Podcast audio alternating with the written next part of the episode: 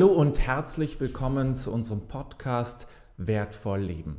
Dieser Podcast kommt aus unseren Werkstätten der Abtei Königsmünster, die unter dem Label Abteiwaren laufen. Wir möchten dir Hinweise, Tipps und unsere Erfahrungen mitgeben, wie du dein Leben wertvoller gestalten kannst, wie du den Wert deines eigenen Lebens noch besser erkennen kannst, wie wir nachhaltiger leben können. Und darum geht es in diesem Podcast und darum geht es auch in unserem Blog. Mein Name ist Bruder David und ich bin dein Gastgeber heute. Es geht also um wertvoller zu leben. Und was liegt da näher, als in die eigene Klosterregel zu schauen, also in das Dokument, das unseren klösterlichen Alltag seit fast 2000 Jahren prägt und organisiert. Wir sprechen, wenn wir über die Klosterregel sprechen, sprechen wir über ein antikes Dokument. Das ist für antike Menschen geschrieben worden, nicht für Menschen mit Smartphone, mit Flugtaxis und der Erfahrung von Weltkriegen, Aufklärung und Postmoderne. Und wenn wir die Benediktsregel zur Hand nehmen, dann fällt vielen schnell auf, wie weit die Regel von unserem Alltagsleben in der Moderne entfernt ist. Nicht alles in der Benediktsregel ist heute noch lebbar und vieles ließ sich nur mühsam, wenn überhaupt, in ein modernes, klösterliches Leben integrieren. Und das gilt erst recht für ein Leben außerhalb des Klosters, das sich an der Klosterregel orientieren will. Dennoch gibt es natürlich im zeitlich Bedingten das ewig Gültige, die Weisheit, die sich vermutlich nicht großartig wandeln wird. Und da hat die Regel, unsere Klosterregel, tatsächlich einiges zu bieten, was unserem Leben ein Mehr an Wert geben kann. Was bedeutet es, wertvoll zu leben? Es bedeutet zunächst, bewusst zu leben. Gewiss könnte man sagen, meine Floskel, klar. Es heißt nichts anderes, als den gewöhnlichen Tag nicht zu verschlafen und am Abend noch zu wissen, was ich mittags gegessen habe. Es heißt aber auch, sich zu entscheiden und Kriterien zu haben, wonach ich mich entscheide. Die Klosterregel hat solche Kriterien für sich aufgestellt und anhand dessen versucht, ein Leben zu skizzieren. Warum kann die Klosterregel für Menschen hilfreich sein, die nicht im Kloster leben? Die Regel hat den Anspruch, über das klösterliche Leben hinaus ein christliches Leben konkret vorzuschlagen und zu entwickeln. Die Grundfragen sind dabei für alle gleich. Die Antworten werden aber natürlich in mehr oder weniger größeren Nuancen unterschiedlich ausfallen. Dennoch steht Benedikt in einer Weisheitstradition und begründet eine solche zugleich. Und diese Weisheit hat nun mal den Anspruch, allgemeingültig zu sein. Wenn nicht gleich für alle, so dann zumindest für viele Menschen. Ich habe einmal ein paar Aspekte der Regel herausgefiltert, bei denen ich den Eindruck habe, dass diese über die Zeit gültige Antworten geben und möchte sie dir hier darstellen. Vielleicht ist ja der ein oder andere Aspekt dabei, der auch dir hilft, dein Leben noch wertvoller zu gestalten. Fangen wir an. Punkt 1. Verschaffe dir einen gesunden Lebensrhythmus. Manchmal ist es ja ganz angenehm, in den Tag zu leben, zu tun, was einem gerade einfällt und sich einfach von der Zeit und dem Eigengespür treiben zu lassen. Doch auf Dauer merke ich immer wieder, wie wichtig es ist, eine gute Struktur im Tag zu haben. Eine Struktur, die mir nicht nur ermöglicht, meine Arbeit zu tun, sondern auch meine Zeit der Ruhe und Entspannung zu genießen. Es geht bei einem guten Rhythmus im Leben nicht nur um Optimierung, um besser und schneller arbeiten zu können. Es geht auch darum, wirkliche Zeit zu haben, wo ich Kraft schöpfen und neue Energien sammle. Dazu gehört für mich zum Beispiel eine Mittagspause, die auch wirklich so genannt werden kann. In Ruhe zu essen, etwas zu ruhen, aus der Anspannung der Arbeit mich selber zu entlassen und wieder in ein inneres Gleichgewicht zu finden. Dazu gehört auch das Wochenende und der Urlaub im Jahr. Zugleich zeigt ein guter Rhythmus auch die Grenzen der Arbeit auf, zeigt, wo Arbeit mit Recht und Fug stattfinden darf und wo Arbeit nichts zu suchen hat. So kann ich auch selber arbeite. Es braucht Begrenzung. Benedikt von Nursia, unser Ordensgründer, hat seinen Mönchen einen sehr klaren Tagesablauf gegeben. Alles hat darin seine Zeit und seinen Raum. So war für alles gesorgt. Punkt 2. Bewahre dir den Anfängergeist. Hast du schon mal Yoga gemacht? Auf einem Bein stehen und die Hände waagerecht in die Luft halten? Man versucht es und fällt immer wieder um, gerade am Anfang.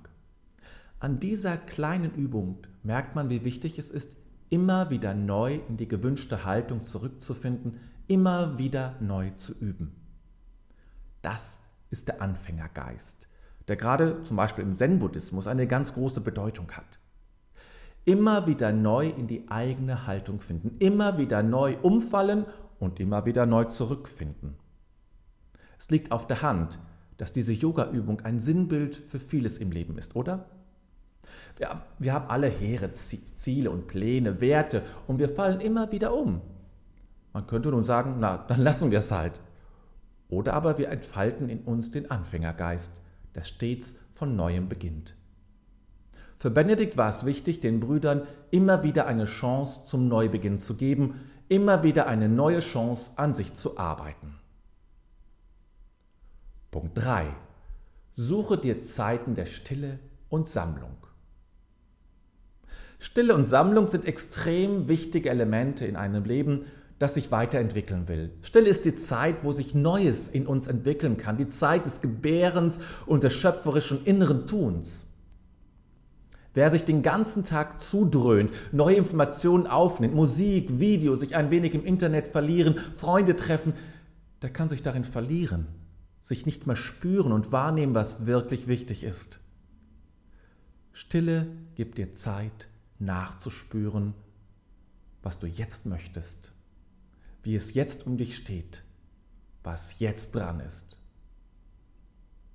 Benedikt hat ein eigenes Kapitel zur Sammlung verfasst. Für ihn war klar, dass im ganzen Kloster Stille herrscht, damit die Brüder dieses Gespür fürs Leben entwickeln können. Punkt Nummer 4. Lese ein Buch. Klosterbibliotheken sind sprichwörtlich, sind eine Legende, sind immer eine Möglichkeit für ein beeindruckendes Bild, für einen Bildband, für ein Staunen und Beeindrucktsein. Dass die Benediktiner so viel Liebe in die Gestaltung der Bibliotheken gegeben haben, lag nicht nur am damaligen Reichtum mancher Klöster, sondern auch daran, dass sie wahre Lesemeister waren. Lesen ist die Möglichkeit, an der Weisheit und den Einsichten anderer Menschen teilzuhaben. Wenn du dein Leben wertvoller leben möchtest, dann brauchst du gute Impulse. Natürlich kann das heute auch etwas anders als ein gedrucktes Buch sein.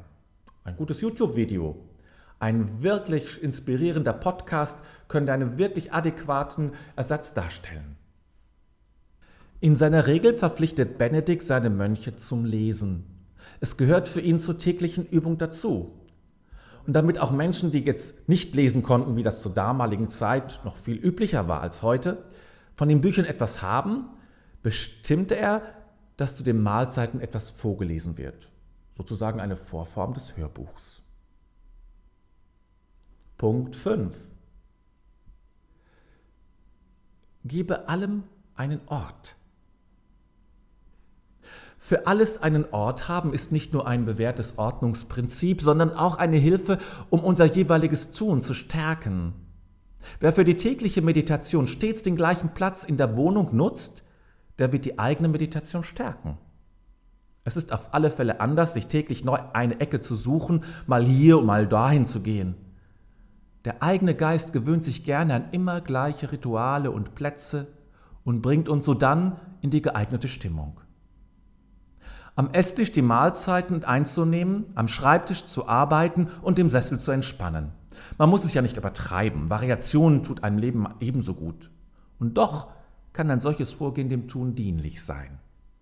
In der Klosterregel beschreibt Benedikt genau, wo was stattfindet und legt großen Wert auf eine solche Struktur. Sie soll den Geist der Mönche klären und stärken. Punkt Nummer 6. Mache so viel wie möglich selber.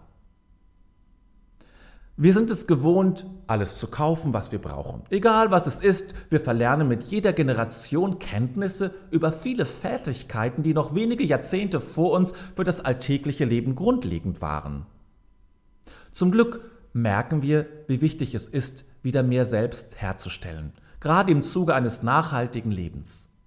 Selbst Waschmittel, Duschgel und vieles andere lässt sich ohne Mühe, selbst herstellen. Warum nicht einmal wieder selber Hand anlegen und einen Versuch starten? Wir bekommen dadurch eine neue Beziehung zum Leben und es fördert unsere Selbstständigkeit. Außerdem ist es ein gutes Gefühl, für sich selber sorgen zu können. Im Kloster Benedikt sollte möglichst alles im Kloster selber vorhanden sein, sodass die Brüder sich selber versorgen konnten. Gerade wenn man, da, wenn man damals ohnehin gewohnt war, alles selber herzustellen, ist es doch erstaunlich, dass Benedikt darauf, trotz alledem, dass es so üblich war, besonders hinweist. Punkt Nummer 7. Lebe aus einer spirituellen Bezogenheit heraus. Nun, dieser Aspekt gehört natürlich eigentlich an den Anfang, aber irgendwie zielt auch alles darauf hin, finde ich. Deshalb habe ich ihn doch dann ans Ende gesetzt, diesen Punkt. Wer den Bezug zu Gott, zum Lebensgrund, zu dem, was Leben im tiefsten ist, verliert, entfernt sich auch von der Fülle des Lebens. Und wer die Fülle des Lebens nicht spürt und in sich aufnimmt, der wird sie sich durch anderes herstellen müssen. Etwas anderes, das diesen Hunger nie wird erfüllen können. Sich als einen spirituellen Menschen zu begreifen und sein Leben danach zu gestalten, ist ein wichtiger Aspekt für ein wertvolles Leben. Wir sind göttlichen Ursprungs, Kinder Gottes, und unser wirklicher Wert entspringt nach christlicher Vorstellung diesem Ursprung. Gibt es ein Verstehen des Menschen, das darüber hinausragt, das dem Menschen eine Größe, einen größeren Wert und eine größere Würde gibt? Die ganze Regel Benedikts ist ein Ausdruck dafür, ja, ist dafür geschrieben, mit dieser Quelle des Lebens verbunden zu sein und zu bleiben. Diese Verbundenheit kann und will uns ganz erfüllen. Übrigens, ehe ich es vergesse, natürlich hat Benedikt auch etwas zur Arbeit im Kloster gesagt. Er war der erste der alten Väter klösterlichen Lebens, der Arbeit eine positive Konnotation gegeben hat, der es wertschätzte, wenn die Mönche arbeiteten. Das war nicht immer so und vorher gar nicht. Diese Wertschätzung hat viele Generationen von Mönchen dazu bewogen, das Land zu kultivieren, Handwerke auszuüben und darin nicht einen Gegensatz zum Gottesdienst zu sehen, sondern einen weiteren Ausdruck der Liturgie und der Feier des Glaubens.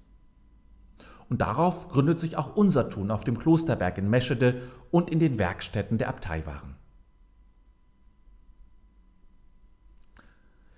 Ja, soweit der Podcast für heute. Soweit meine oder unsere Vorschläge für ein Leben, für ein wertvolleres Leben aus der Klosterregel. Ich hoffe, das hat dir gefallen und es hat die Inspiration gegeben. Gerne freue ich mich über deinen Kommentar, deine Fragen dazu. Schreib mir, schreib einen Kommentar eben unter diesem, äh, diesem Podcast, dann antworte ich dir gerne. Würde mich freuen, mit dir auch ins Gespräch zu kommen, in Kontakt zu kommen, was du davon hältst. Vielleicht hast du auch noch Ergänzung, auch darüber freue ich mich. Und natürlich abonniere unseren Podcast, like ihn, teile ihn oder was immer oder immer du in diesem Podcast findest und was dort möglich ist, um andere auf diesen Podcast aufmerksam zu machen. Das würde uns sehr helfen und natürlich ganz besonders freuen.